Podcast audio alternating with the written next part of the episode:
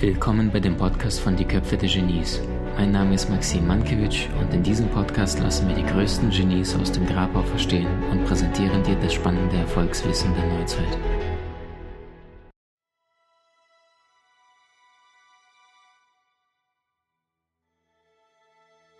Also jetzt praktisches Beispiel. Wenn da ein, ein, Säugling ist oder ein Kleinkind und das fordert vehement, äh, wenn es mal nach vier Stunden auf den Händen tragen, dann einmal auf den Boden zum Spielen abgelegt wird, dass es dann anfängt sofort zu schreien, zu heulen.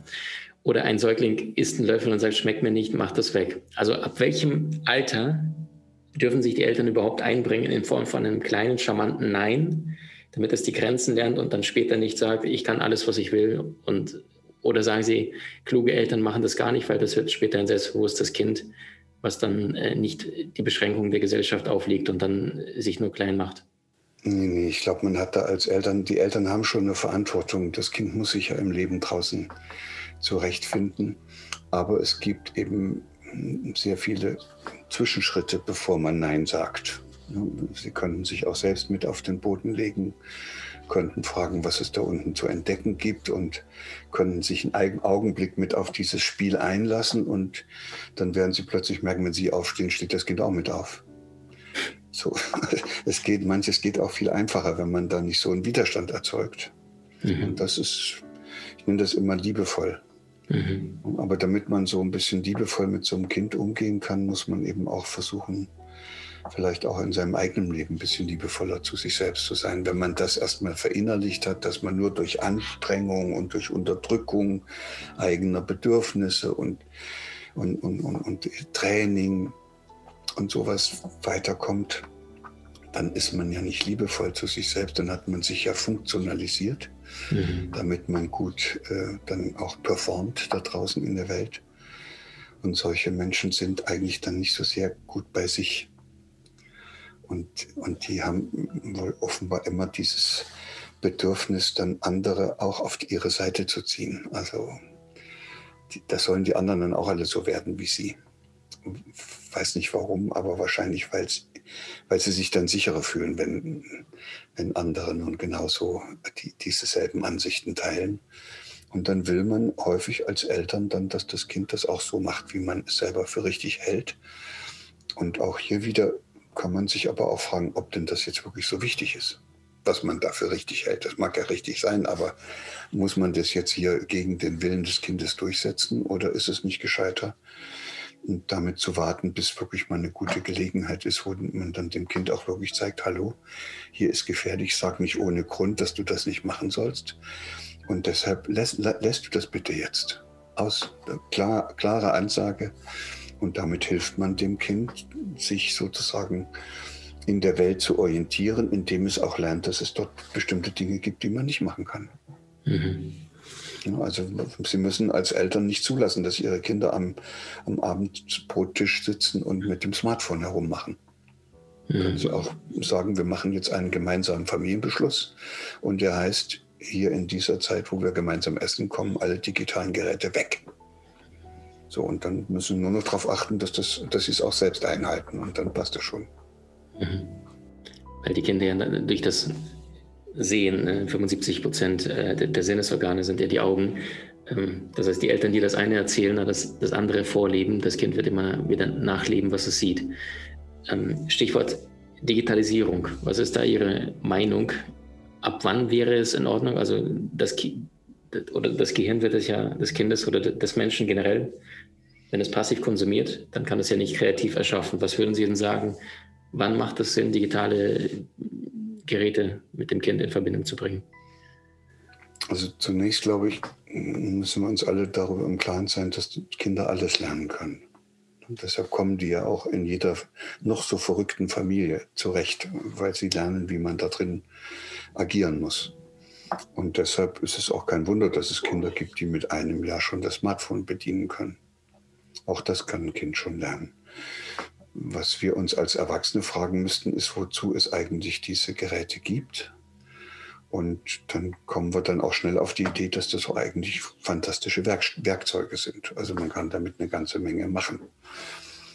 Und, und solange man digitale Geräte wie Werkzeuge einsetzt, also wie Hammer und Meißel, äh, ist es auch Unsinn, darauf zu bestehen, dass das Kinder nicht machen sollen. Ich würde auch einem Kind, wenn es dann in dem Alter ist, einen Hammer und einen Meißel geben und schon mal mit ihm ein bisschen so, kann es schon mal ein bisschen drauf rumhauen. Und äh, deshalb, aber das dient ja dann immer nicht der Belustigung, sondern das dient ja, Hammer und Meißel nimmt man, damit man etwas damit, ein, damit man damit ein Werk vollbringt. Also eine Skulptur zum Beispiel aus dem Stein heraushaut. Und, und so werden auch digitale Geräte normalerweise, müssten die eingesetzt werden als Werkzeuge. Also um, um sich zu informieren, um damit was zu konzipieren, um was zu schreiben, um miteinander oder mit jemandem in Kontakt zu treten, was anders nicht geht. Also all das, was wir da so mit den digitalen Geräten halt auch so machen. Und das ist ja großartig, dass die so gut sind. Also sie können sich viel mehr merken, da ist ein riesen Speicher drin, größeres Gedächtnis. Also wir können sich sogar im Raum besser orientieren als wir, wenn man da mit Google Maps unterwegs ist. Also tolle Werkzeuge. Und warum nicht? Warum sollen das Kinder nicht auch schon nutzen können, wenn sie denn so ein Werkzeug gebrauchen können? Aber wenn ein Kind, wenn es für ein Kind völlig unnötig ist, dass es sich im Raum orientiert, weil es noch zu Hause ist und noch gar nicht allein im Wald rumläuft, da braucht es auch kein Google Maps. Und, äh, und jetzt kann man fragen, was braucht ein Kind überhaupt als Werkzeug? Also kann das überhaupt so ein digitales Gerät als Werkzeug nutzen? Und dann stellt man fest, nee, eigentlich nicht. Also es hat ganz andere Dinge, die als Werkzeuge viel besser zu gebrauchen sind, also zum Beispiel den eigenen Körper. Und dann die Mama und den Papa ist auch ein schönes Spielgerät, mit dem man ausprobieren kann, was man mit denen alles machen kann. Die ganze Küche ist ein einziges Reservoir an Spielgeräten, mit denen man alles Mögliche bauen kann. Da braucht kein Kind ein digitales Gerät. So. Und, und dann wird irgendwann der Zeitpunkt kommen, wo man merkt, es ist jetzt okay, dass es das benutzt, weil es geht nicht anders. Das ist, jedenfalls geht es damit besser. Und da, glaube ich, habe hab ich kein Problem. Also ich habe Kindergärten gesehen, die haben den Kindern so eine kleinen Samenkörner gegeben, also Bohnen oder Erbsen. Und dann haben die so eine Digitalkamera angeschlossen und jeden Morgen, wenn das Kind kam, hat es ein Foto gemacht von der Erbse, wie die ausgekeimt ist und wie die da so hochgewachsen ist. Und dann hatte das Kind so eine Fotoserie, die kann man dann zusammenfügen und damit hat es einen kleinen Film über seine wachsende Erbse. Und das kann man mit dem Kind gemeinsam auf den Stick ziehen und dann kann das Kind den Stick mit den USB-Stick mit nach Hause nehmen und der Mama zeigen, wie seine Erbse gewachsen ist. So, dann mhm. frage ich mich, wie soll man denn das einem Kind verwehren? Ja? Mhm. Schöne Technik, kann man wunderbar benutzen, ist ein schönes Werk. Das Problem mit den digitalen Geräten ist das andere und da müssen wir Erwachsene uns eigentlich eher an die Nase fassen. Man kann diese Geräte eben nicht nur als Werkzeuge einsetzen, zur, um ein Werk zu verbringen, man kann sie auch einsetzen als Instrumente zur Affektregulation, also zur Regulation von äh, emotionalen Zuständen, Langeweile, Frust, Wut, irgendwelche Bedürfnisse, die nicht gestillt sind. Und, und so verwenden dann die meisten Erwachsenen ja auch diese digitalen Geräte. Und das ist hochgefährlich, wenn das Kinder schon machen, weil ein Kind dann gar nicht lernen kann, wie es diese Affekte, also diese emotionalen Zustände, selbst reguliert, und zwar im Leben. Nicht irgendwo vor dem Bildschirm, sondern im realen Leben. Und das heißt, es werden Kinder, die nicht gelernt haben, ihre, ihre emotionalen Zustände zu regulieren, die bleiben dann abhängig von dem Gerät. Also konkret, wenn ich wenn ich mir Mädchen anschaue, die also einfach es nicht geschafft haben, eine einzige richtige enge Freundin zu finden, die nehmen dann 1500 in Facebook und sind dann dauernd in den Chatrooms. Das ist Ersatz. Und das ist die Benutzung eines digitalen Gerätes als zur Affektregulation. Und das Bedürfnis nach Verbundenheit wird im realen Leben nicht gestillt und muss es dann und dann besteht die Möglichkeit, dass man das virtuell stellt. Und die Jungs, die wollen eigentlich äh, meistens auch mal zeigen, dass sie was drauf haben. Und das kann man ja nicht in der Schulklasse, indem man sich immer zu meldet und, und alles weiß. Und deshalb äh, kommen die oft frustriert von der Schule nach Hause und sagen, ich muss jetzt erst mal eine Stunde Ballerspiel machen, um sich selbst zu beweisen, dass sie was drauf haben. Mhm. Da sieht man schon, wenn wir denen Gelegenheit geben, zu zeigen, dass sie was drauf haben im realen Leben, dann müssten die gar nicht an die Geräte gehen. Sehr wahr. Professor Hüter, Zeit ist so wertvoll. Ich habe noch so viele Fragen. Äh, können wir ein bisschen mehr Richtung Tischtennisformat äh, rübergehen, weil das, was Sie sagen, ist so wertvoll und das hilft den Menschen gleichzeitig. Ich würde gerne so viele Fragen noch reinbringen können, äh, wollen, ähm, um die Schule abzuschließen oder die Kindheit äh, generell. Was ist die Schule von dem, was im deutschsprachigen Raum aktuell möglich ist, was Sie empfehlen würden? Sagen Sie, äh, Waldorf ist, ist das, was dem Gehirn am besten zurechtkommt oder sagen Sie, gibt es schon neue Möglichkeiten, wie die Kids jetzt schon besser gefördert werden? Also die verschiedenen privaten Schultypen haben alle ihre eigenen Qualitäten und es gibt aber auch tolle staatliche Schulen.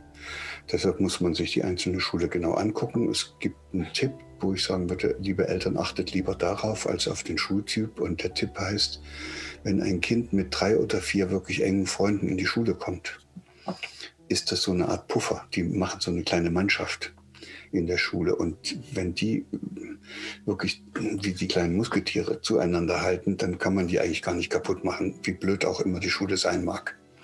Und das ist eine wichtige Erfahrung, dass man, dass man das auch einfach aushalten kann und mhm. es einen nicht kaputt macht. Und ansonsten würde ich sagen, wir werden die Schule nicht ändern können, bis eine Generation von Eltern groß geworden ist, die tatsächlich nicht mehr diese Erfahrung gemacht hat, die jetzt dazu führen, dass die Wähler, mehrheitlich Ältere, von den Politikern verlangen, dass Schule so ist, wie sie sie kennengelernt haben. Mhm. Leistungskontrollen, Abschlüsse, Lehrpläne, Unterricht von da bis da, Belehrung, Bewertung und so weiter. Und die sagen dann immer, es hat mir auch nichts geschadet, das war eine gute Schule fürs Leben. Aber äh, hier muss man dann immer fragen, und das mache ich dann auch manchmal frecherweise und sage, wer weiß, was aus ihnen geworden wäre, wenn sie mit Freude und Begeisterung hätten lernen können. Und dann sind sie immer ein bisschen sprachlos, weil das wissen sie selbst nicht. Hm. Es könnte aber was Großartiges geworden sein. Mhm. Du willst im Leben mehr Möglichkeiten? Trainiere deine Fähigkeiten. Mit den inhaltsreichen Videokursen aus unserer Genieakademie unter www.maximmankiewicz.com.